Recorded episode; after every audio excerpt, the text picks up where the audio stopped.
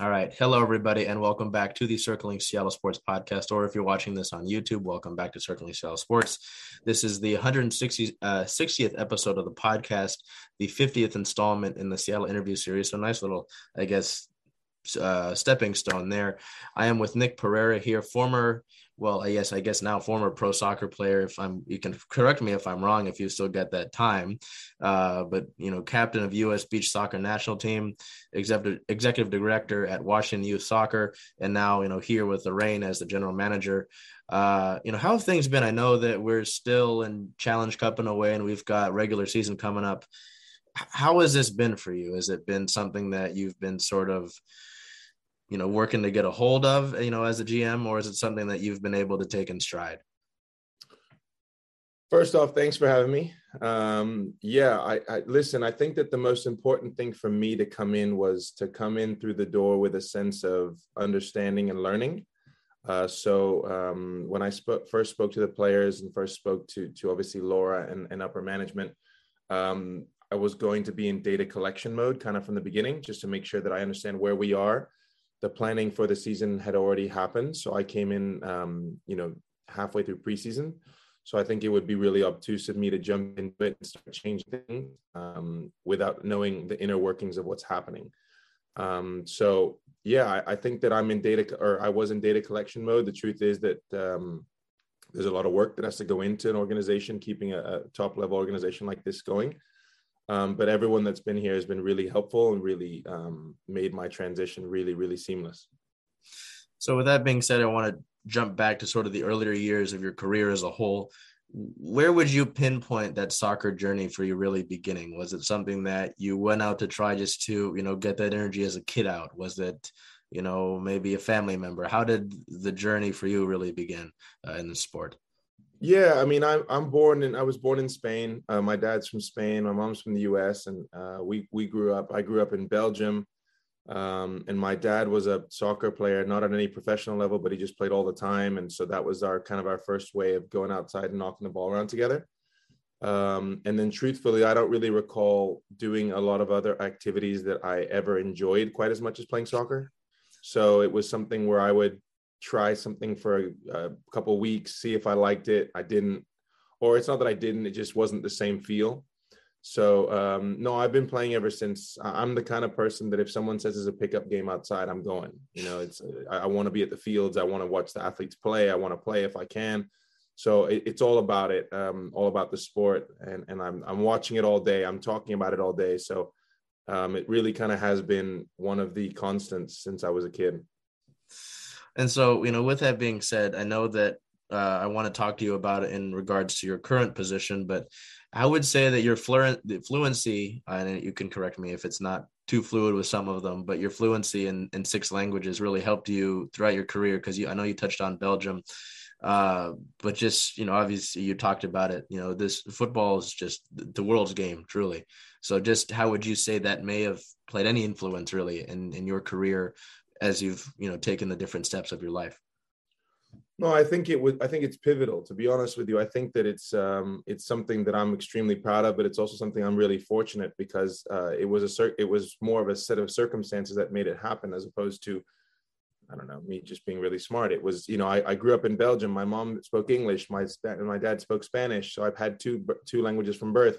Belgium has two other languages, right? French and Dutch. So I grew up learning those because we lived in one part of the country that spoke Dutch, but I went to school in the other part that spoke French. So I was very fortunate by the circumstances that were laid before me. Um, and they've obviously facilitated in um, steps uh, along the way for me and, and, been and been hugely important in areas that I've gone. When I went to play in Spain professionally, that was a obviously easy for me. I've, I've traveled in Italy. I've been in, in, in Brazil in places where I could use some of my language skills and um, and look now. I, I you know I'm I'm working for an organization that's got roots in two continents um, with with separate ownership, right? And and um, being able to communicate in French obviously is is a plus, and being able to communicate in English is obviously a plus. So um, no, it's it's it's been very very valuable for me. It's something that I carry with me every day. And so you know you you touched on your playing career obviously, and now I want to shift to that. Uh, before we get to the pro level, I mean, what memories do you take uh, from 2006 and that whole season? I mean, I, I, don't know if this is too much of a memory lane kind of thing for you, but obviously, you know, in a team game, so much goes into winning a title, let alone a national title, right? So, I mean, I guess what do you take from 2006 and how may have uh, that, how may, how did that potentially jettison you, to, you know, through your pro, uh, professional career? I think that 2006 in particular was a was a special moment for me because when I was in Europe, I was uh, I had no idea what college soccer was. Very few people in Europe at the time did. I think now it's more of a conversation because some athletes, especially, are looking at if I don't crack into the first team early, I'll go to the US and try it with an education things. And so it's it's a step that's not impossible now, but at the time it was I had no idea what it was. So I actually got cut my first year. I tried to walk on in 2004. The UC Santa Barbara made it to the national championship game and lost in penalties um, to Indiana. Um, so I had just gotten cut. Uh, I had no idea what was going on. And um, then I was a walk on, and, and, then obviously we won a championship. And uh, it was quite an amazing experience for me, having come from a culture where you either go to university or you go play professionally, and, and there's no way to marry the two so I was really fortunate and really happy to be there. And I think that that team in particular shows or has taught me along the way that um, in American sports, it's it's not it's not how you start, it's how you finish. So it's really important um, that, especially with the way that they did in, in, college soccer, and it's very similar in a lot of the playoffs. Uh, everything you've done up until then really kind of wipes the slate clean. We were an unseeded team, and we won the national championship. So um, it's just it, it's an interesting process and a very different process to the way I grew up, but it's something that I think adds a lot of excitement. So 2006 is uh yeah it, it's a special there's a special place in my heart there for sure.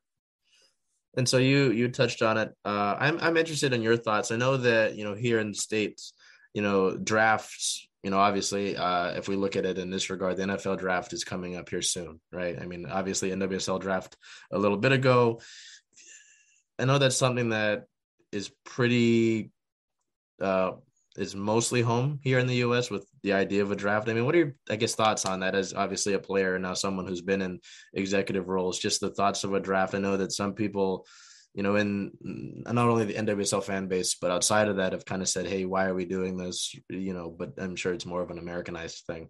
Do you have thoughts on that or yeah, I mean, I think that there's a couple things. I think number one is that we're seeing now in the MLS they're getting closer to the European FIFA model with with uh, player rights for for younger players with the homegrown deals.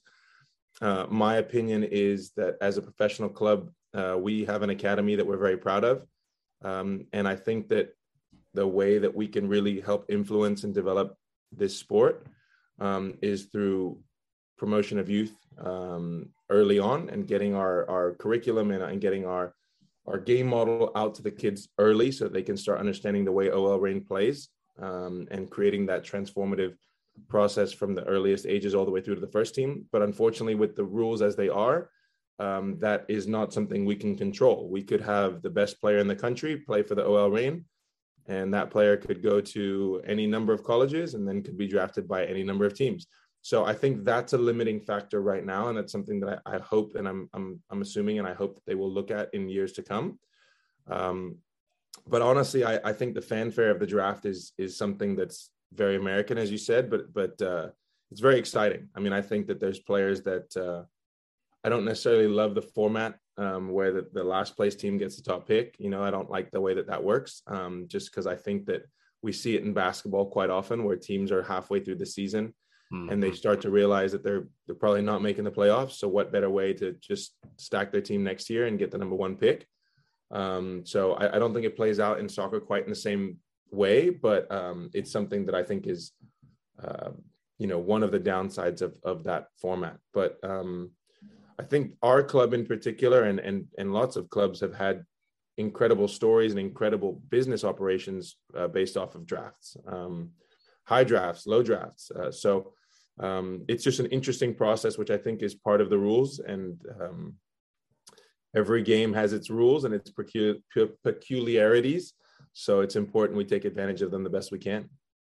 Yeah, I mean, you you talk about sort of the local aspect of it. Obviously, not necessarily, you know, with the Reign, but obviously uh, with Olo in this past draft, and you know, being as as a Husky, I'm a biased guy, right?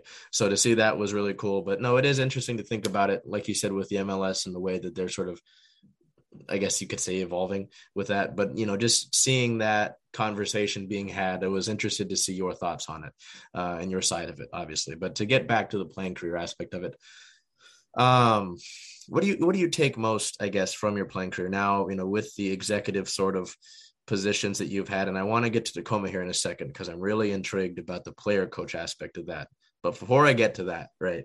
I mean, playing in different areas uh, obviously, talked about the U.S. Uh, team with beach soccer. What what do you carry over most from that? Whether it be you know accolades or you know being able to visit these different places. I know for some people that go over and play in different countries, it's being able to experience the different cultures, right? Uh, what do you, would you say that you take most from your playing career? And I guess some of the most fun comparisons you've seen between the different leagues that you've been in. I think they're representing the U.S. national team for beach and and and very minimally for futsal as well. Um, the biggest thing for me was one, the travel is incredible, and so the access to different cultures and the, the eye-opening um, experiences that you can have traveling the world is is really second to none. Um, I think that what it has instilled in me, or one area that I'm particularly passionate about, is using um, is sort of multi-dimension, multi-dimensional um, technical training and development for players. So I think that there was a you know um, soccer training always goes in kind of trends, and there's there's trends where everyone's lo- in love with futsal, and everyone thinks futsal is like the route, the road, the route, the way. Um, my opinion is it's just it's challenging yourself on every surface you possibly can, every space, every size, every different dimension of the field. Um, so for me, I think that playing beach soccer, which is the smallest in terms of the size and the most demanding in terms of the technical demand of the sport, um, I think it, it, was really amazing for me because it allowed me to grow my game, um, my overall game, and at the same time, uh, truthfully, it's pretty fun to be out in the sand, and, and it's really hard to complain about, you know, going to Tahiti to play a World Cup and sitting out, you know, in French Polynesia. I mean, it's just it's it's pretty incredible. So um, there's really not much I can complain about on that regard, except for the fact that it's a whole nother issue. But um, you know, uh, the amount of events we go to or, or have gone to is not as elite and is not as is not as plentiful as as the the men's full team or some other teams like that. Um, but um, it's been a, an incredible experience, and I think that when when I'm asked, um, I was a director of coaching at a club two three years ago um, what's the best way for my kid to get better? How do they improve? My thing is just play soccer. Play indoor play outdoor play futsal play beach play soccer. The more soccer you're playing and the more different rules there are to the games and the more things you've got to adapt to the better. You're not going to get worse from playing indoor. You're not going to get worse from playing futsal or beach. You're only going to get better. And it's going to sharpen different areas of your game. So that's what I always enjoyed was that there was a constant mental challenge of it and a technical challenge too. Um, I think that there's the, the reason that some athletes burn out early with one sport is if you never try any modalities, then there's there's a chance that you could kind of feel like you've run into a lot of scenarios and there's nothing different about it.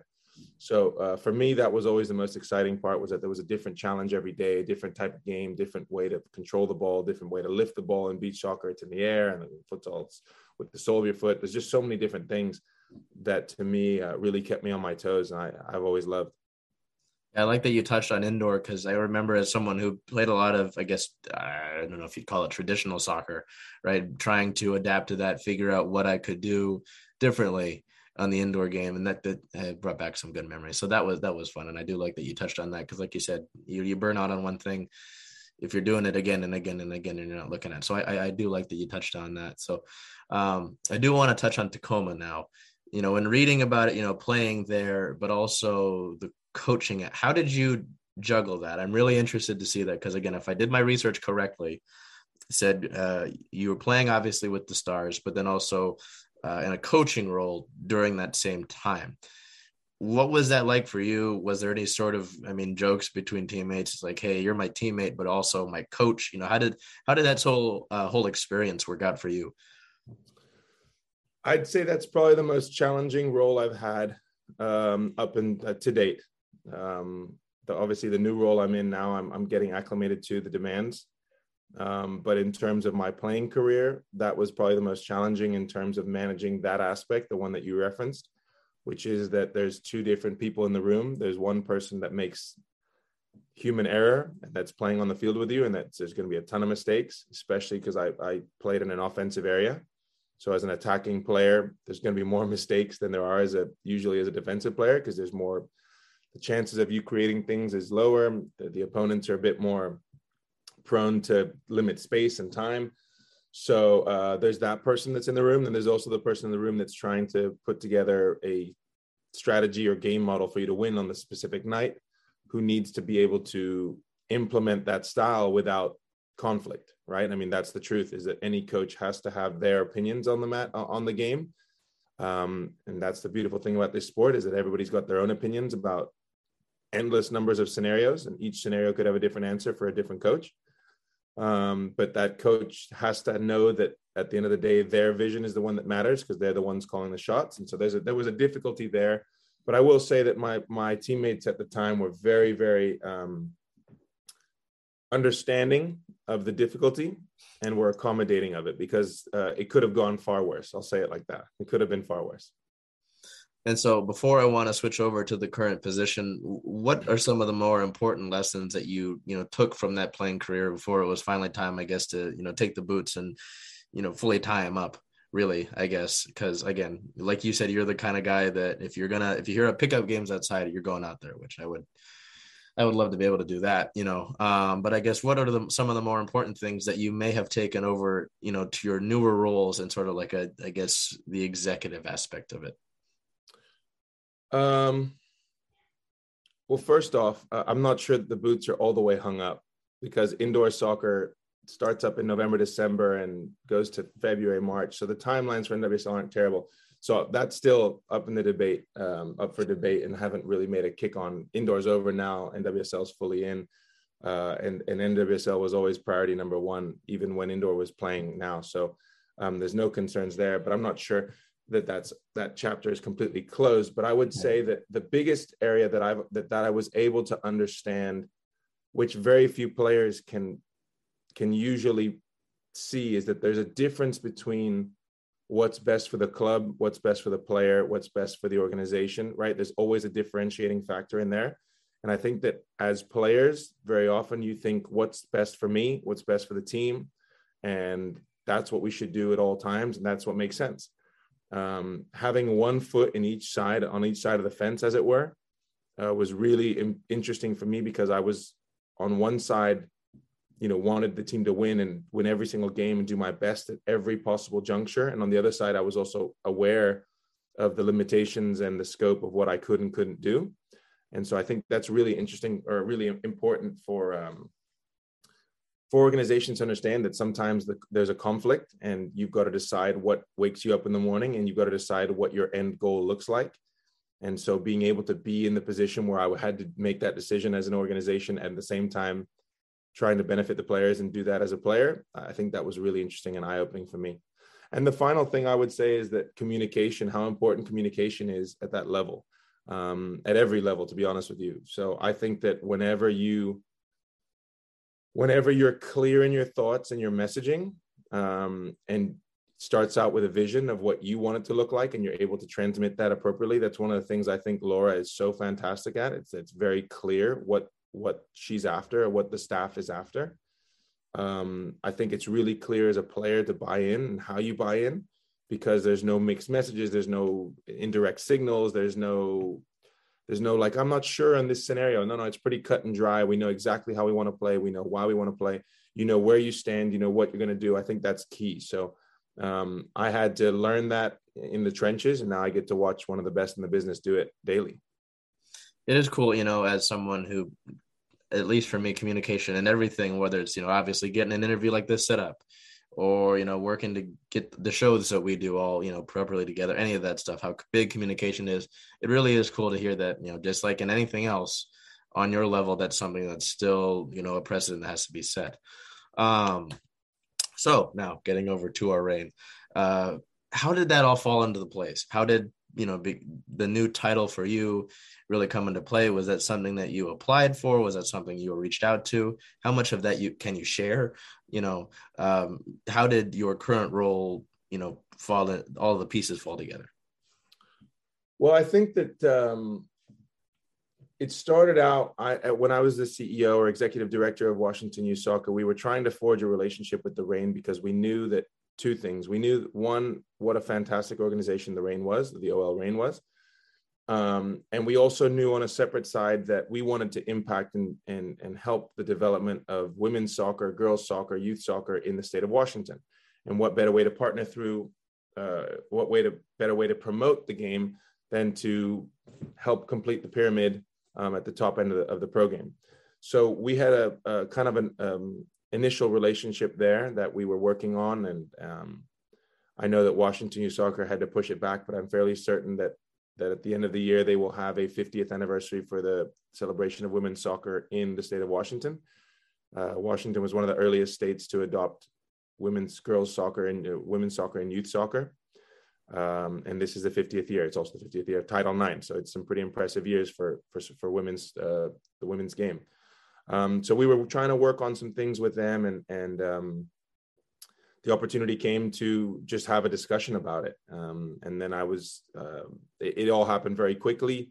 Um, I jumped at the opportunity of even being considered for it. I thought, what an amazing opportunity to be with this organization um, and obviously doing research um, on the staff, on the players, on the on everything about everything.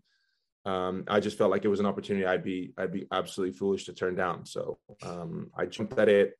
I went through uh, had to interview several times, um, speak to key stakeholders, and it was all uh, like I said. I, I I loved it. I mean, I was so excited to even just be in, involved in the process, and I thought it was um, a wonderful opportunity for me and my family, and and also an opportunity for for someone who has lived multiple cultures, the American culture and the European culture, to kind of tie together what was an organization that was born out of uh, I would you know an American owner and then taken over by a European owner. So I thought that I was in a position as well to bring something somewhat unique to the table, and that I've lived in both, um, understand both, um, and and I'm able to hopefully and I'm able to um, marry them well. And so I, I think you touched on it just a quick bit there, but you know, with the group that was coming off of securing, uh, you know, the second spot last year in NWSL, obviously not the result anybody wanted in the semifinal last year uh, of the playoffs, but still a group relatively that didn't lose, I guess, a ton of people. Obviously, losing uh, Eugenie, uh, uh, Maro, you know, tough to lose players of that caliber, but still a group. You know, you look at, I mean, I can't really just say anybody because I mean that's a whole group of talent, but you know, you come into that role and you talked about being in sort of a data collections mode. What is your initial what was your initial impression of this roster? Because like I said, I mean, just from looking at it and just again gaining information around the league, it seems like there's a lot of people that see this group as a favorite and a contender. Obviously, whole regular season has to be played before we get to any of that. Um, but with that being said, obviously, like I said, a talented group. So, what, how did you view the roster first when you, I guess, you know, got the desk set up, got in the chair, and started looking at things? I think this is a fantastic roster in terms of its its depth, and I think that that was demonstrated early on in the game against San Diego at home when all of our international players were gone, and and we played a group that probably weren't expecting to get a full 90 that like that and had as fantastic of a game as we did. Um, I think that I would be lying if I told you that I had sufficient data on all those players prior to my arrival. Um, so it's taken me still some time to watch training and try to gain more knowledge. And Laura's been very, very helpful on that in terms of understanding who's, you know, the who's who, not just in our group, but around the league. Um, I've obviously followed the women's game for years, so I, I, I know what's around the league, but in terms of watching them day in day out, their tendencies, um, and then get, gathering a sort of psychological understanding of where they are as humans and what they're after, um, has taken some time and, and will continue to take time. But I think that I really dislike the idea that there's a favorite already because I think what this what this league has shown us um, in the little time that, that I've been in it is that every team on the night is it could be. I mean, there there are no easy games in the NWSL. It just that's not a thing. Um, and whenever you try to predict score lines or think that things are a certain way, you're wrong. So I think that um, it's very easy and appealing for someone to look at our group and say, yeah, they, you know, they went undefeated for six games. Well, it's easy. They'll, they're going to win the whole thing. I, I think that that, that kind of talk is, is dangerous. And I think that the reality is that the reason this group is successful and has been successful is because they take day, daily grind. They're at it every single day at training. Um, you know, Laura, Sam, Rocky, the staff is is Josh are making sure that every day of training is is a good day of training. That they're leaving with growth every day. So I think that's the key. If if we maintain that mindset as to where how can we get better every day, I think then really good things are in store for us and for any organization that lives that way. Um, so I think that we've got a roster of, of, really fantastic players. We've got a really excellent technical staff, um, and I'm really excited to see where we can go with it. And I, I do like that you touch on that because I've never really been a guy that picks a contender or picks a score line for a, it just doesn't make sense to me because across all the sports that we cover on the show, whether it's you know the seven pro teams in this city, right? You in all those leagues, you've seen whether it's upsets or you know favorites going down. It just doesn't make sense for me to really put a number on any of that. So I don't like doing that. Um, but you, you talk about you know obviously the the day by day, and this is a group that you know I mean, retained a lot of players, and I mean, there's still. I mean, if we look at the match injury reports over the last few weeks, there's still a ton of talent that can be added to this. So, like you said, it's a it's a long long grind, and um, yeah, I, I just I never like that approach. I don't really like looking at the whole contender aspect of it. Um, I think I think that we've got a group of players that um, are hungry and they want to prove something and they want to be out there daily and they want to win soccer games and they want to be around each other. I feel like from the outside, and I'm not on the inside of it, but from the outside, uh, relative outside, right? I'm not on the inside of the locker room, but uh, I think we've got a really united core of group of players that everyone is on. The we're all bought in. I think they enjoy each other. I think they like coming to training. They want to be around our technical staff, and I think that we're getting better and better and adding things to our game uh, every every match. It's fantastic to see the fact that we've got so many different scores, I think, is really important. That that we know that we can contribute from all areas of the field. Um, so uh, I'm really proud of the group so far, and and um, I think that this is just the very very beginning, and we've got a lot of growth to have. Um, and there'll be some ups and there'll be some downs, and that's the way the sports business goes. And when things are high, it's important not to get too high, and when things are low, it's important not to get too low. So I think that's the that's the rallying cry behind that. But at the end of the day, I think we've got a group of players that want to think that they can do something um, this year and think that this could be a year where they could really push the envelope. And I think that that we're trying as a as a staff to give them every opportunity available to us to do that. You, I had a, follow up to that, and you already answered it. So there you go, Magic. Um, now I want to get to kind of what I touched on before we I've even got to the Reign. Uh, I mean, you talk about the the sort of the ownership group of it, obviously with you know OL and you know the American roots of this club, but uh, in terms of the roster, I know you you talked about sort of uh, analyzing the group and seeing how they work on the human being aspect of it. Has you know that again that language fluency helped you in communication with any of the players? Have you been able to use that yet? Or do you think that's something that you know obviously i mean we look at the group you know obviously players like angelina um I, I mean i could go on but have, is that something that and even potentially i i don't want to question you on it because I'm sure that might not be something you can follow, uh, you can uh, speak on. But I know that last year with this group, you know, the announcements of Eugenie, Maro, uh, Booty, those didn't come until late, well, would have been late April or even May.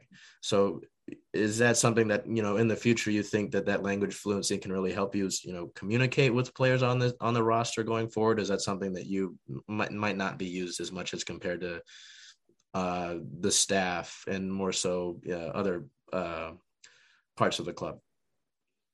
I think that um, I mean, I've I've chatted with Jimena in Spanish and chatted with Angelina in Portuguese, but I don't think that that relationship would have in any way altered had we just spoken English because I think both of them speak fantastic English and there's no issue there.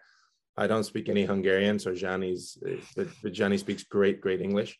Um, so uh, I think that the key there is that the signings that came over from OL last year, I think, were strategic in that that was intended to forge a relationship, stronger relationship with the club, and have some in, an interchange. Um, and I, I would assume that if we did undertake that route moving forward, that it would be helpful for um, for any French-based players that were to come over, should that option um, occur, to have somebody who can speak them in their native tongue. Although our CEO Vincent also Vincent is also speaks French, so we and uh, Kilian, our director of ops, is also speaks French. So we have enough people around the club um, that that can help out in that regard. And and um, one of the things that I actually uh, received a very kind, or I didn't, but we did as an organization received a very very kind note from one of the players was uh, that was here last year was complimenting the strength of the locker room and that our locker room in particular at OL Reign was the healthiest, happiest locker room that they had ever played with, um, and one that allowed players to really be themselves, and they didn't feel like they had to put on anything to to to blend into the locker room. So, I think that's a huge compliment um, to the staff as well as to the to the leadership groups in, in our locker room as to what's important and um, and why they're there. So. Yeah, And uh, you know, to touch back on that, just you know, looking at the roster, you know, to have those originals like Jess, like Lu, like Pino, you know, as well as you know, mix in some of the the younger players. Obviously, you mentioned uh, Kajan, uh, but also, I mean, Bethany's been in the league not too long, but not you know brand new. It is interesting to see sort of that makeup, and that is something that I've heard. You know, you talked about getting that note from a player that was on the roster last year. Talking to a few players that are no longer uh, on the roster last year as well, hearing how they felt that same sort of thing, and even players who have been off the roster for a year or two. You know, uh, talked with AD Jordan uh, a few weeks ago, uh, now playing over in Germany. You know, just hearing that's something that continues to pop up, and it's, I mean, it's good to hear. Um, and so, kind of on a I think it's one of the I think it's the secret sauce, right? I think that's the key to to what we do here. I think that that the locker room inside um, is well managed, very well managed, obviously from a coaching standpoint and from a staff standpoint, but also from a leadership standpoint um, within that locker room. And I think that it's a locker room that people want to be a part of. Um, so I think that's that's that's a huge, huge component as to, for, for us as to who we recruit, how we recruit, um, and how we move forward with those recruits. So I think it's a it's a, a really important, often overlooked aspect of of uh, soccer clubs. Yeah, and I think you talked about that. You know, chemistry as a whole, I think is not all the time, but sometimes looked at in not a regard it should be looked at because uh, I always kind of say you can always put as many talented players on a roster as you want, but if they can't play together, it doesn't really matter. I mean, you, I, if we went down the list of teams that didn't work out, you know, you could see that, you know, so I think, like you said, with that secret sauce aspect of it, I mean, if it's a locker room that's healthy, that you know works together, that's tight knit, that works well, it's gonna work. It doesn't matter how much talent is or isn't on the roster. So I like that you know you you mentioned that and sort of to wrap up here. You know, I know you got to get out of here in a bit. Uh, I guess on a lighthearted note, what does a game day look like for you? What what sort of things are you rolling through? I know that uh, I, well, I'm interested to hear what a game day looks like for you, what that whole situation looks like uh, on a standard match day, say at, at Lumen Field now. Uh, well, I think the game day for me is very different than than what it would be like um, probably even in six months um, when I've got more my hands in in more things. Just because, like I said, um, I'm still trying to understand how everything works perfectly before I push too hard on things. But uh, for us, that usually the game days are prep, um, preparing the rosters, making sure that everything is good, having a chat with the staff, and seeing what the direction of the match is going to be. Um, organizing things at Lumen because we're still we've only had a few games there, and we're still kind of figuring out the kinks of how to set things up, where things go. Um, and then obviously uh, during the match, sitting and screaming and yelling in the in the suite, trying to living every kick of the ball um, and uh, yeah, I mean, I think that I'm I'm at the field somewhat early. A lot of our staff are there very early to set up, um, but um, my interactions with the athletes are limited. Um, I'm, I'm, not there to coach. I'm not there to be uh, involved in any of the locker room stuff. That's not my job. Um, so just being there in, in, the capacity, which obviously when when we're there, there's there's stakeholders or sponsors or people at the stadium that we've got to meet and talk to as well. I was lucky enough to go down and chat with one of the legends of the game um, a few games ago, so that was fun too. So there's there's a lot of kind of during game day where I'm usually rushing around the stadium, making sure I don't miss uh, anything uh, from the game, and trying to uh, be involved as much as I can to make sure that on the business side we're we're, we're still doing what we need to do. Well, you know, with that being said, I appreciate you taking time out of your day. You know, it's as I've mentioned to you before. This this club has had a lot of ties to me, so I'm really, you know, uh, it's always great to talk to anybody that's involved with the organization. Um, just in wrapping up, I know that uh, you know, we're looking forward towards regular season now at this current point in time. Uh, obviously, the honor kits are really excited to look at and excited to get my hands on some of those in a bit. Uh, but is there anything that you necessarily want to put out there, want to promote? Obviously, we want to get as many people at Lumen as we can throughout the season as it comes here. And, you know, some of those day games where the sun hits the field will be really, I mean, the other day, I think it was against Angel City. That was, that was beautiful. I mean, to have that sort of sun. But is there anything that you want to put out there before we head out? No, I think that um, you know, like I said, I've, I haven't been here long, but I but the the fan base we have, I think, is fantastic. The amount of information that the fan base actually have, and the amount of it that's actually close to being true, is pretty incredible. Um, so I, I think that the for uh, for the players, um, for the staff, and for our organization in general, uh, we need to see everybody at the fields. We want to um, we want to set records this year in terms of our attendance. I think it's super important the the athletes live off of it, um, and the relationship with them and, and, their ability to to go and win matches is directly impacted by that. Um, and I think that it's something that if you haven't been to Lumen to see the the OL Reign play a game, it's really something special. I was lucky enough to go to the doubleheader last year as just an average fan, and it was unbelievable.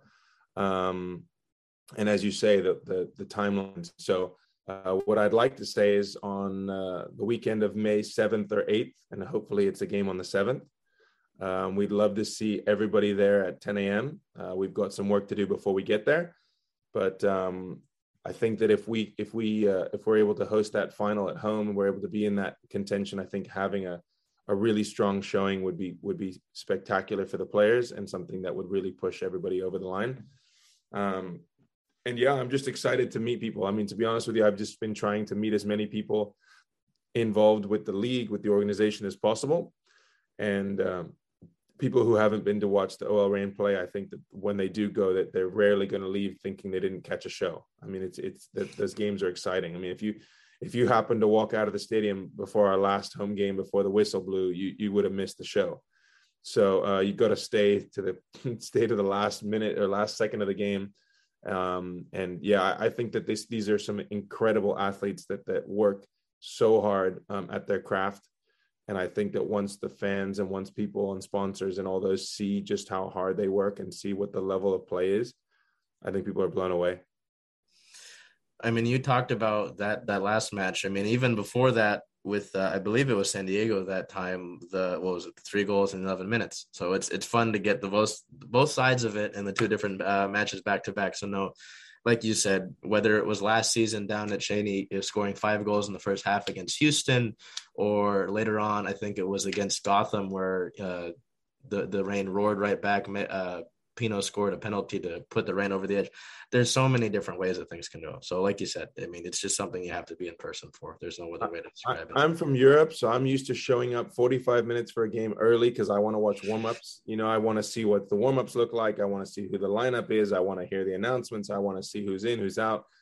And and I'm staying 30 minutes after the game to see if I can catch a glimpse of people. So my, you know, when I used to go to the stadium as a kid, I was there. It was a five hour adventure right? You're there early, you're staying there. And and in Europe, you know, no one gets up for peanuts and popcorn during the game. You wait till halftime, then you sprint to the bathroom as fast as you can, and you try and grab a snack, and you get back to your seat as fast as you can. So um, that that's the way I understand it, the sport. Uh, you don't want to miss a second of anything that you can catch a glimpse of. So um, that's my background. My dad always uh, laughs when you know when we first moved here. He went to an NFL game and he said that nobody actually watched the game like I don't think the single person actually watched the game. Everyone was getting up for a beer and going over here for something else. So um, you know, we're uh, if you haven't met our CEO, if you haven't met Santi, um, our associate GM, we're kicking every ball. So um, you know, game day is like we're watching the game as if we're on the field with them, um, and there's a, a, unbelievable passion in our staff uh, to win. One because they support this organization and they love it so much, and two because of the emotional effect on the players. They want those players to do well. We, they care so much about the players, the well-being of the players. So I think we have a really special staff in that regard and people who are really there for the right reason, who care about the team so much. So I'm really proud to be part of it, and um, I'm looking forward to meeting everybody at the at the game to come support the this incredible team. You know, with you talking about all that, it just makes me even more excited for whether it's May 7th or May 8th, whatever, you know, may come to this club. So uh, appreciate your time. Obviously, I got to get chatty here, but excited to you know hopefully see you throughout the season, and you know again see where the the journey of this club goes. So thank you for your time, and I'm excited for the rest of the year. Thanks very much. Appreciate it.